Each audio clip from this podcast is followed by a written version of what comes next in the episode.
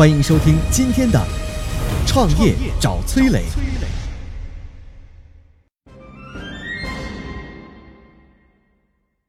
你喝过江小白吗？最近啊，白酒行业的现象级网红江小白深陷商标危机中，这堪称价值无限的江小白商标可能就要失去了。那江小白是如何从竞争激烈的白酒市场中杀出一条血路的呢？他又会跌落网红神坛吗？有请崔磊。说到这个白酒啊，你心里第一个想到是什么？是股价涨上天的茅台，还是五粮液、泸州老窖、剑南春？你知道吗？这些老牌白酒巨头看不上互联网的时候，有家小公司却靠着互联网从竞争激烈的白酒市场里跑出来了，成为了一个现象级的网红产品。它是谁呢？就是我们今天要聊的江小白。你喝过没？那个江小白是怎么成长起来的呢？我讲几个关键的点啊。首先是找准了定位。我们观察现在身边的那些年轻人，喝白酒的应该不多吧？所以在传统的白酒市场里，这是一个鸡肋市场。但是江小白不是这么想啊，他就要从这个边缘市场切入，避开那些老牌白酒企业的正面竞争。人群定位好了，那消费场景呢？同样呢，这个江小白啊，避开了传统白酒的主导市场，比如说什么商务政务接待、公司年会、团建、家宴、结婚，或者是赠送礼品。那定位在哪一类呢？就是三五个人偶尔聚个餐、吃个火锅、撸个串儿的这种场景。口味上呢？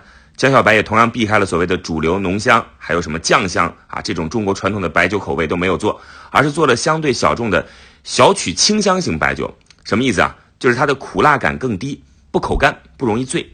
你看啊，江小白在一开始的时候在定位上做了很详细的考虑，这就是它能够从激烈的白酒市场突围的关键之一。所以呢，创业者在进入一个市场之前，一定要先想清楚自己的定位是什么，避开正面的竞争。其次啊，就是大家非常熟悉的营销了。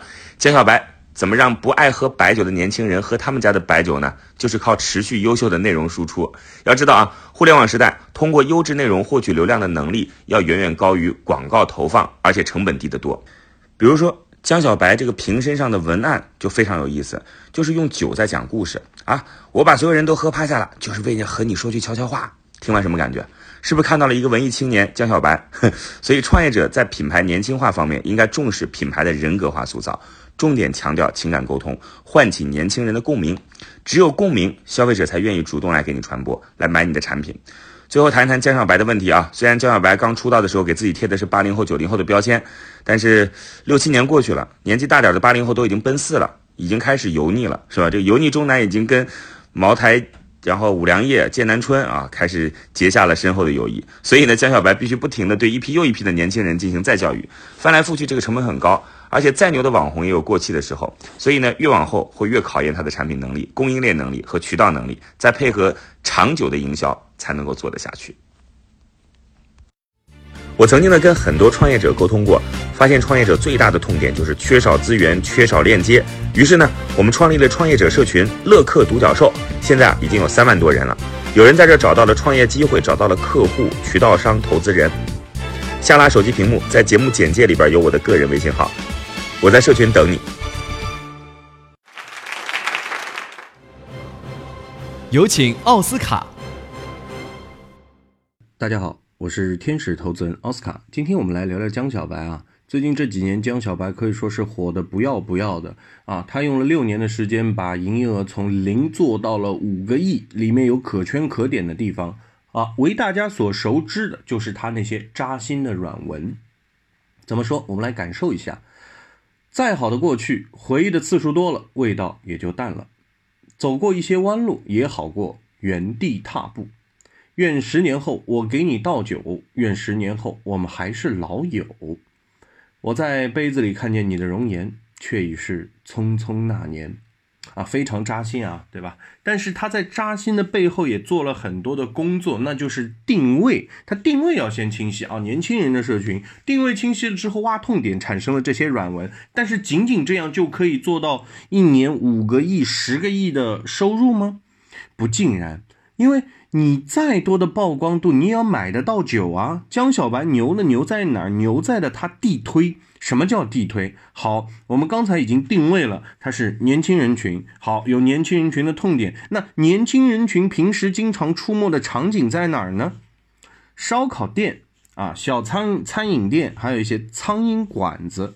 那如果说你铺天盖地的广告看到了，你去这些馆子的时候发现没有江小白这个产品，那是不是很尴尬？啊，我知道这个酒，但是我买不到这个酒，是不是很尴尬？那江小白做到什么？他是地推全覆盖这些场景，他的营销做的特别棒啊，不只是这些扎心软文，大家不能只看它的表面，要看它的一些深层次的东西。渠道还是渠道。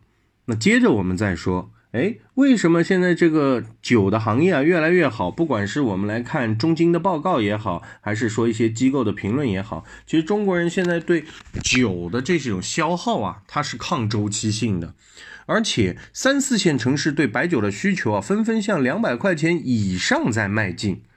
可江小白的价格呢？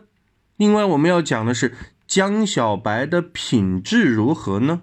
我不知道有多少的听众朋友们有喝过江小白啊啊，我是喝过啊，在此呢不予置否。但是万般不离其宗，你再花哨的软文，你再强的地推，你的产品不过硬，你的产品本身不够好的话，就会有问题。而最近呢，呃，江小白也遇到了一些麻烦，就是关于它的商标啊，它的商标就是江小白这三个字。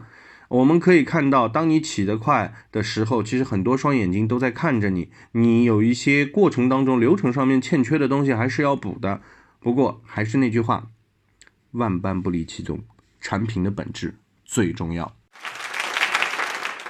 江小白的营销值得很多创业者学习，他的确成功的在竞争激烈的白酒市场杀出一条血路。但是作为白酒来说，白酒企业依赖的是消费者对于品牌的忠诚度。网红虽然带来了巨大的用户流量，背后却是很低的市场忠诚度。年轻人可以因为你是网红而轻而易举的捧红你，但同样，年轻人也会因为你不再那么红了，轻而易举的抛弃你。